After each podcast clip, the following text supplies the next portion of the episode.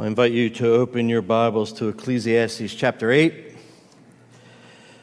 This morning we'll be looking at verses one to nine.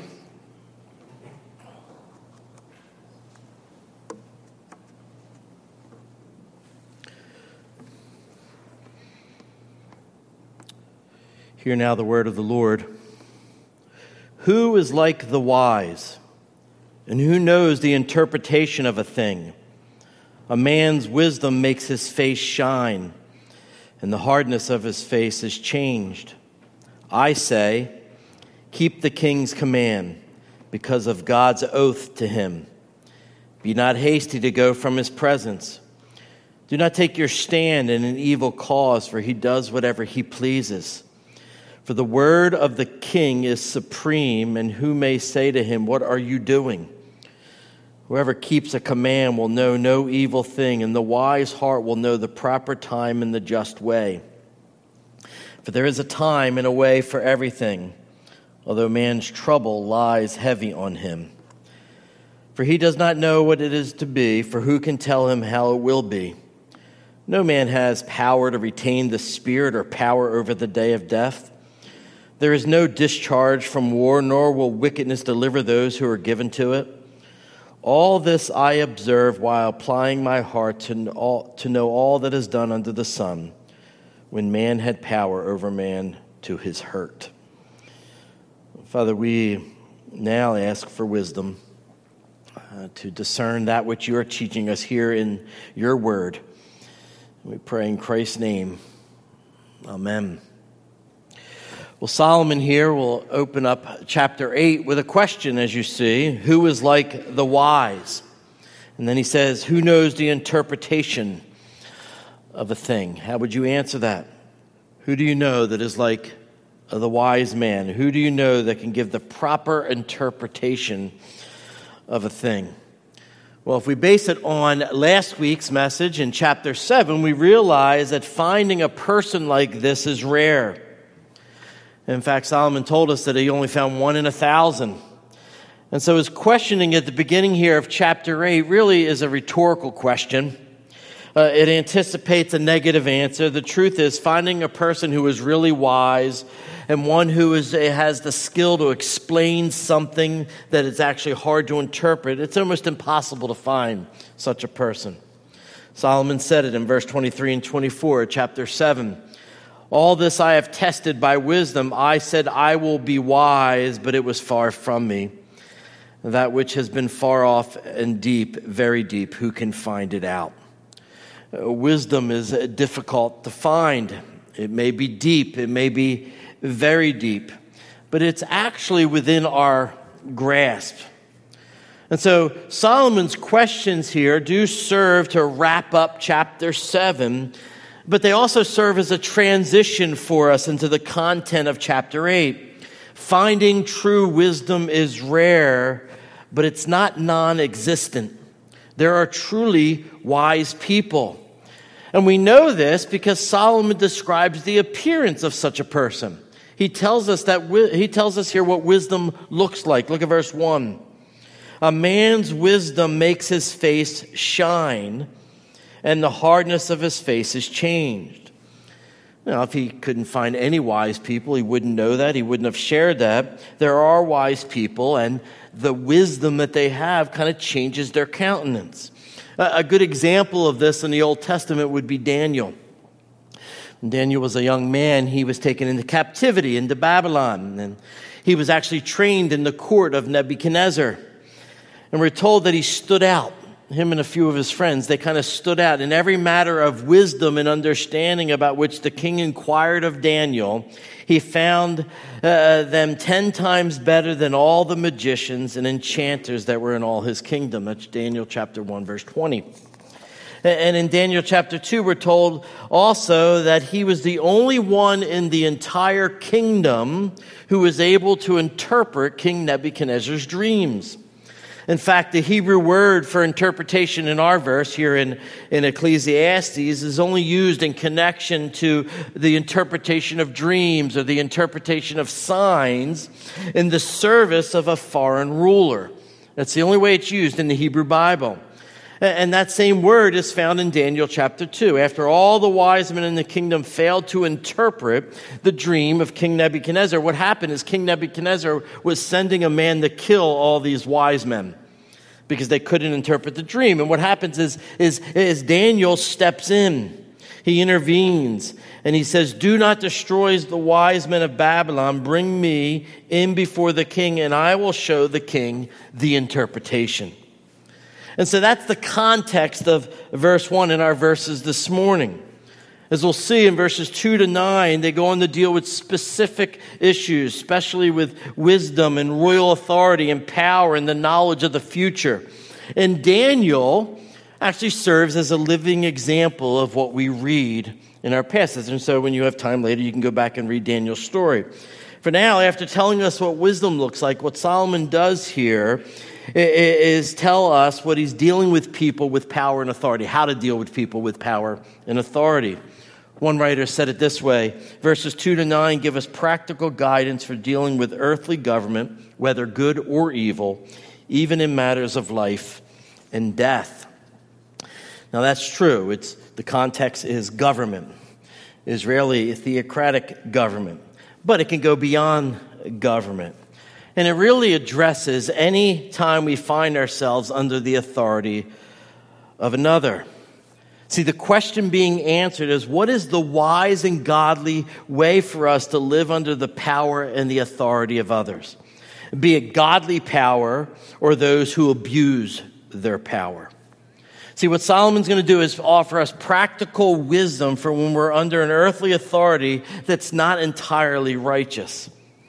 And, and because of that, we're not certain how we are to handle it as believers. And he begins with the main course of action that we as believers, that we are to take when it comes to the relationship between us and the governing authorities. The first wise course of action is to live in obedience. We are to submit to the governing authorities. Look at verse two.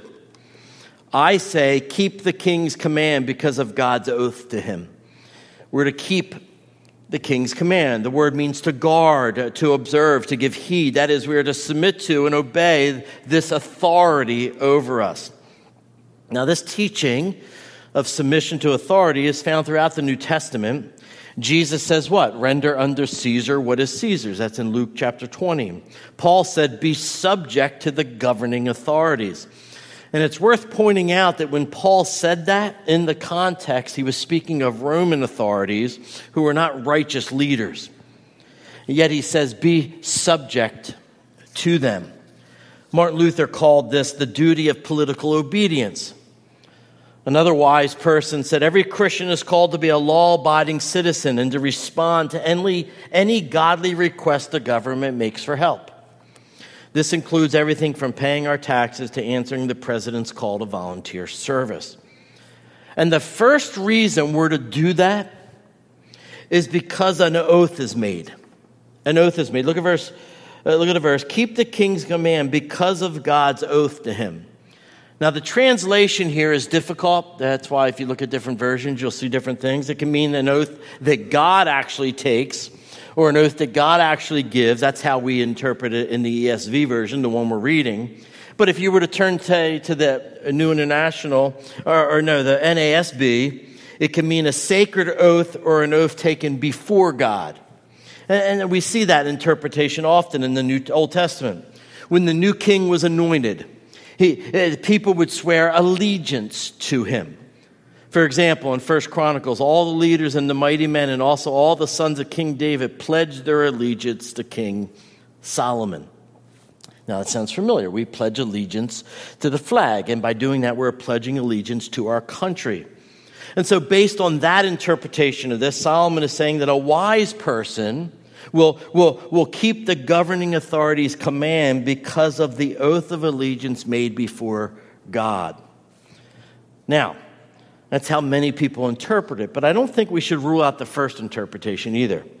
The rightful king of Israel, when they were appointed as king uh, by an oath, and it was an oath that God made, and before them, we need to remember that people of God were obligated to obey their earthly king. Why? Because he was anointed by Almighty God. And so to obey the king was to give honor to God. The Apostle Paul explains this in Romans thirteen. For there is no authority except from God, and those that exist have been instituted by God. Therefore, whoever resists the authorities resists what God has appointed, and those who resist will incur judgment. And so that interpretation that God's the one making the oath is also has a biblical precedent, uh, precedence as well. Our governing authorities function under the sovereignty of God, and there's no authority other than God, and he's the only one that can give it. And so that's two interpretations, and either one, it, it really doesn't matter, honestly, how you interpret it. Ultimately, if we were to step back and say, what are we saying here? We are to submit to the governing authorities because of God. Either, either, either we make an oath before God or God makes an oath in installing these governments. In either case, Solomon teaches that to obey those in authority over us is wise to do because of God. Well, now in verse three, Solomon addresses an individual. And in this case, what happens is he, he disagrees with the king. And he says, all right, th- this person disagrees with the king. How are they to respond? Verse three, be not hasty to go from his presence. Do not take your stand in an evil cause, for he does whatever he pleases. Now, to understand what Solomon is saying here, remember in the ancient world, an audience with the king was a matter of life and death. It's not the same, say, even in England today, let alone in America. Um, you can remember the story of, of Queen Esther. Mordecai, they were going to kill the Jews, and so Mordecai requests that Esther go before the king and tell him about this plot to have the Jews killed. And Esther said, look, I'll do it, but you guys need to fast, we'll fast, and I will go to the king. And then she says this, although it is against the law. And then she says, and if I perish, I perish. It was a life and death matter to go before the king. You didn't just walk in willy-nilly and say, here I am, I have a point to make, and you're going to listen, king. That did not happen, or if it did, you'd be dead immediately. Um, you risked your life if you stormed out of a meeting with the king. A hasty departure from the throne room was really a sign of disrespect. That's the point Solomon's making, a way of turning one's back on authority. And, and Solomon says here, that's unwise. It's unwise. We must be cautious. And then he continues in verse three, do not take your stand in an evil cause, for he does whatever he pleases. And, and what he's saying is, don't get entangled or involved with any matter that the king may find displeasing. One paraphrase translates it this way. Do not champion an idea that the king opposes. When people are under the authority, under the rule of an ungodly authority, what is the temptation? It's to rebel. You kind of get the image here of a person who, who kind of rushes into the king's presence, finds, and then rushes out of the king's presence, doesn't like what the king said. He goes and finds others who oppose the king, and, and that'll take up his new cause, and they join forces, and they begin to plot against the crown. You see it in movie after movie after movie. Well, in real life, it's happened, and Solomon did not approve of this approach. He's saying, look, the king's power must be taken seriously. The king does whatever he pleases. And so the point is, he will punish any appearance of evil, lack of submission, lack of respect, or rebellion as he sees fit. And in fact, as we read in verse four, for the word of the king is supreme, and who may say to him, what are you doing? And the answer is no one. And it's interesting that those same words, what are you doing, appear in Job. Um, it, it, what will, who will say to him, what are you doing? Speaking of God. It's also found in Isaiah's sermon on the sovereignty of God. Isaiah says, woe to him who strives with him who formed him, a pot among earthen pots. Does the clay say to him who forms it, what are you doing? What are you making? You see that pattern? The idea is that if it's God, if it's a king, if it's a potter, all exercise similar authority and power over their subjects. And so Solomon says, if you want to be wise when responding to power, Be submissive and just quietly go from his presence when you disagree with him. Do not start a rebellion. The point is, obedience and a proper wise response to those in authority over you keeps you out of trouble. Verse five says this, whoever keeps a command will know no evil thing. Why? Because a wise citizen employs the correct process at the proper time to present any grievance. That's what the rest of the verse says. The wise heart will know the proper time in the just way. And so obedience to authority has God's blessing. Submitting to the rule of law will keep you safe from harm.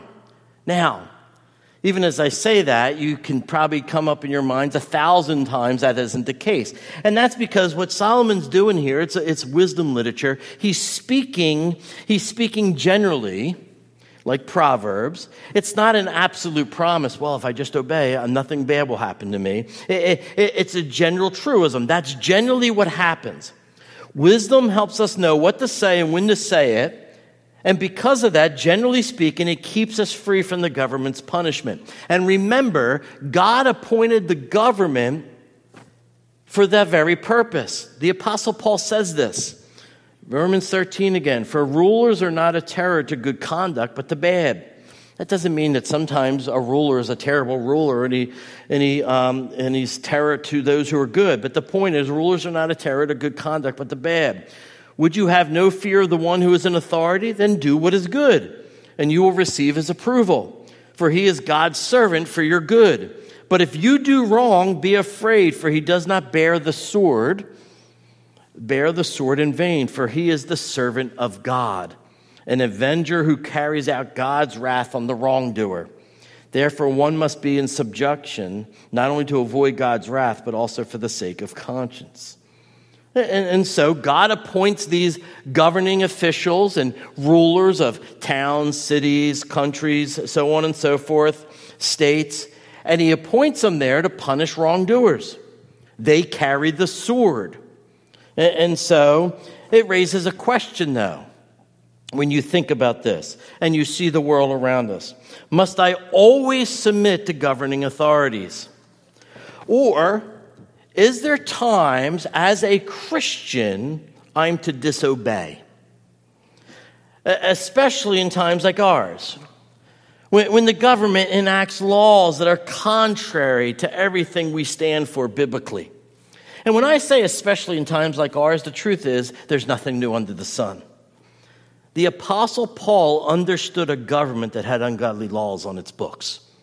In either case, Solomon is saying, is Solomon saying to us, we must never, ever disobey the government. We, we never have a duty to disobey in order to fulfill God's higher obligation. And by saying it that way, you get the point. Obviously, that's not true uh, when you put it that way. God-honoring submission to authority is never blind obedience. The Apostle Paul understood this. Um, one writer said, the state is neither our conscience nor our ultimate authority.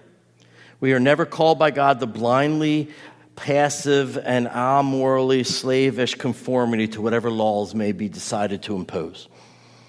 The government says you're not allowed to open up your Bible. He's not, well, the government said it, I got to stop. We need to apply wisdom. The point Solomon, the only point Solomon is making is that practically speaking, we must be cautious before we disobey. We must be cautious. We must be, apply wisdom, and we must be sure before we just walk away from an authority that God has put in place. And before we question their motives or tactics, before we take a stand against their command. And so, yes, there may be a time we must disobey the governing authorities. Remember Peter. They came to Peter and told him he wasn't allowed to preach. And he said, we must obey God rather than men. However, we must be sure that when we do, it's because we're being asked to violate God's commands, not just being asked to do something we don't want to do or even something we dislike, even if it's wrong, uh, we don't particularly like, or that is inconvenient and we don't want to do it.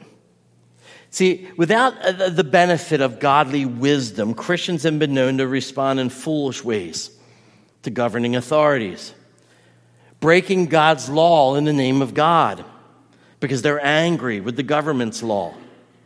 Uh, the, uh, uh, many would argue the Crusades are a very good example of this. Now, we live in a democracy, and so we have a little bit more freedom than most anybody did throughout Christian history in regard to being able to take a stand. We can speak out against our president. We can speak out against our governing authorities. Um, and, it, and it's actually dialogue like that is expected. But we still must show the proper respect for the office.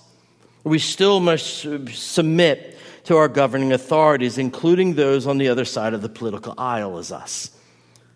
You, you don't obey when your president's in and then disobey when your president's out. And so it comes down to being wise is the point.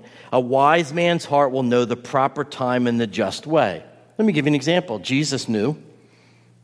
He, he used wisdom for getting out of a dangerous spot. In Matthew twenty-two, we're told that the Pharisees sought to entrap him. And, and they said to him, is it lawful to pay taxes to the emperor or not? Now, understand the situation here. If Jesus said yes, the Jews would be angry. If he said no, the Romans could charge him with treason. And so how should he respond? Well, Jesus says he's aware of what's going on here. And he says, why put me to the test, you hypocrites? Show me the coin for the tax. And they brought him a denarius. And Jesus said to them, whose likeness and inscription is this? They said, Caesar's.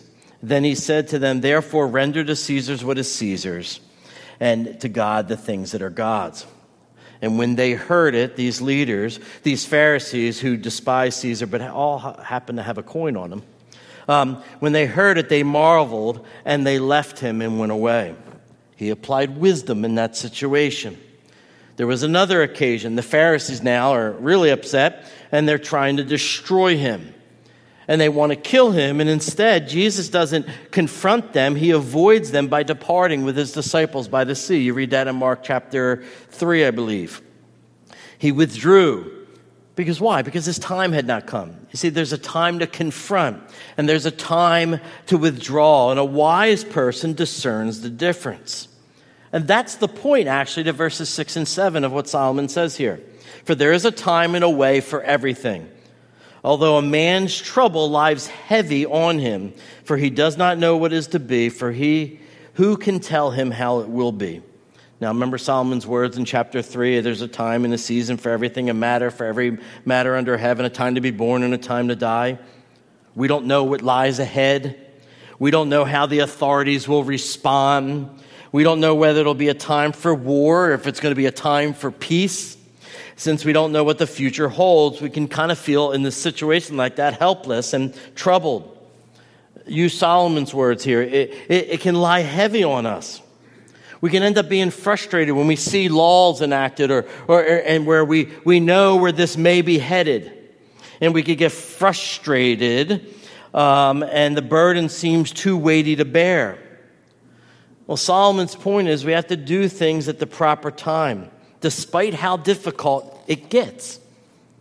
One writer explains, no matter how many troubles we may experience at the hands of authority, we must not rush the matter and commit an error by improperly confronting them at the wrong time for just much-needed relief.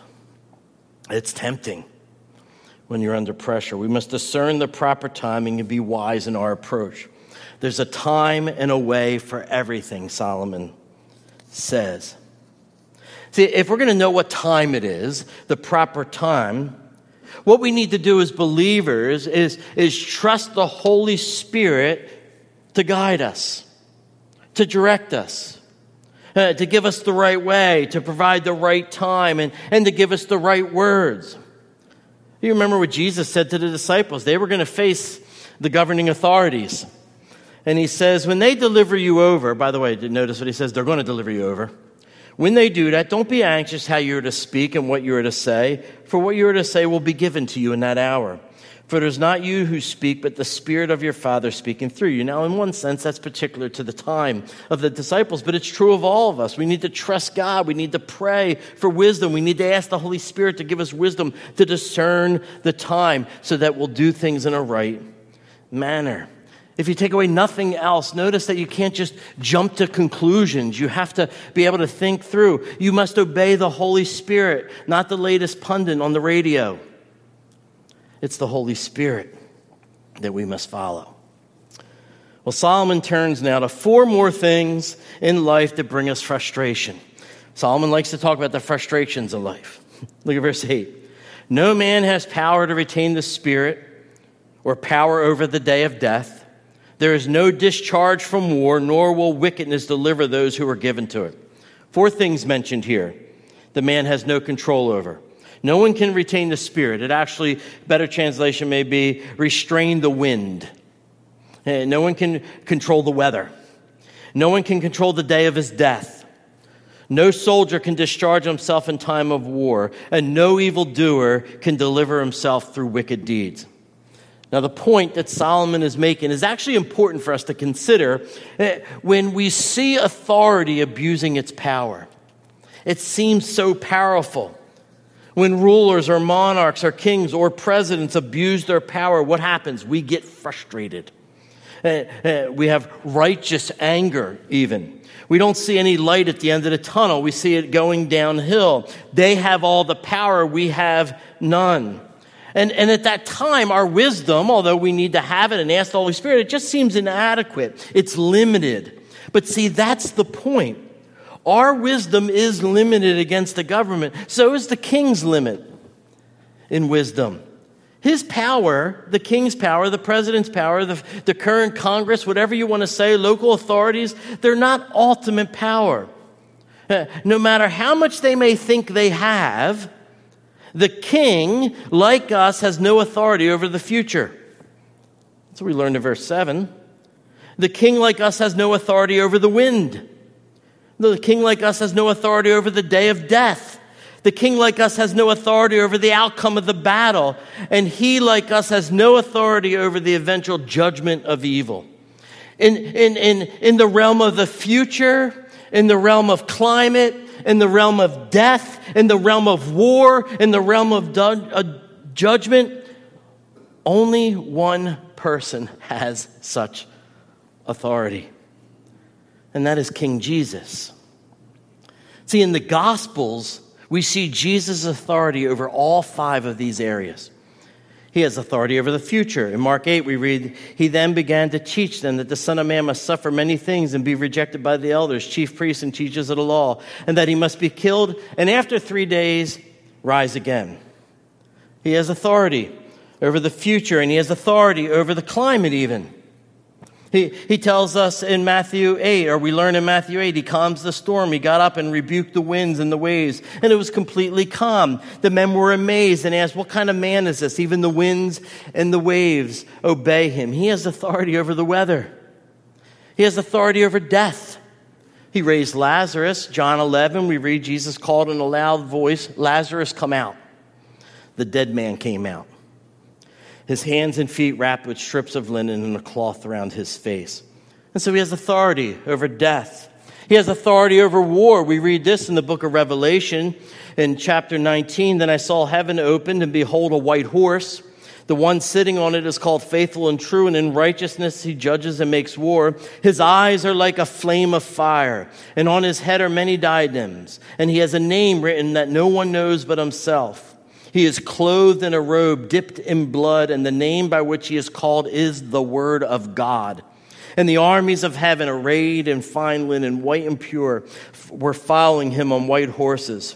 From his mouth comes a sharp sword with which to strike down the nations, and he will rule them with a rod of iron. He will tread the winepress of the fury of the wrath of God the Almighty. On his robe and on his thigh, he has a name written, King of Kings, Lord of Lords. See, Jesus has authority over war.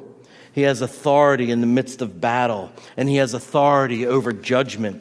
He executes judgment. John five says, for as the Father raises the dead and gives them life, so also the Son gives life to all whom he will.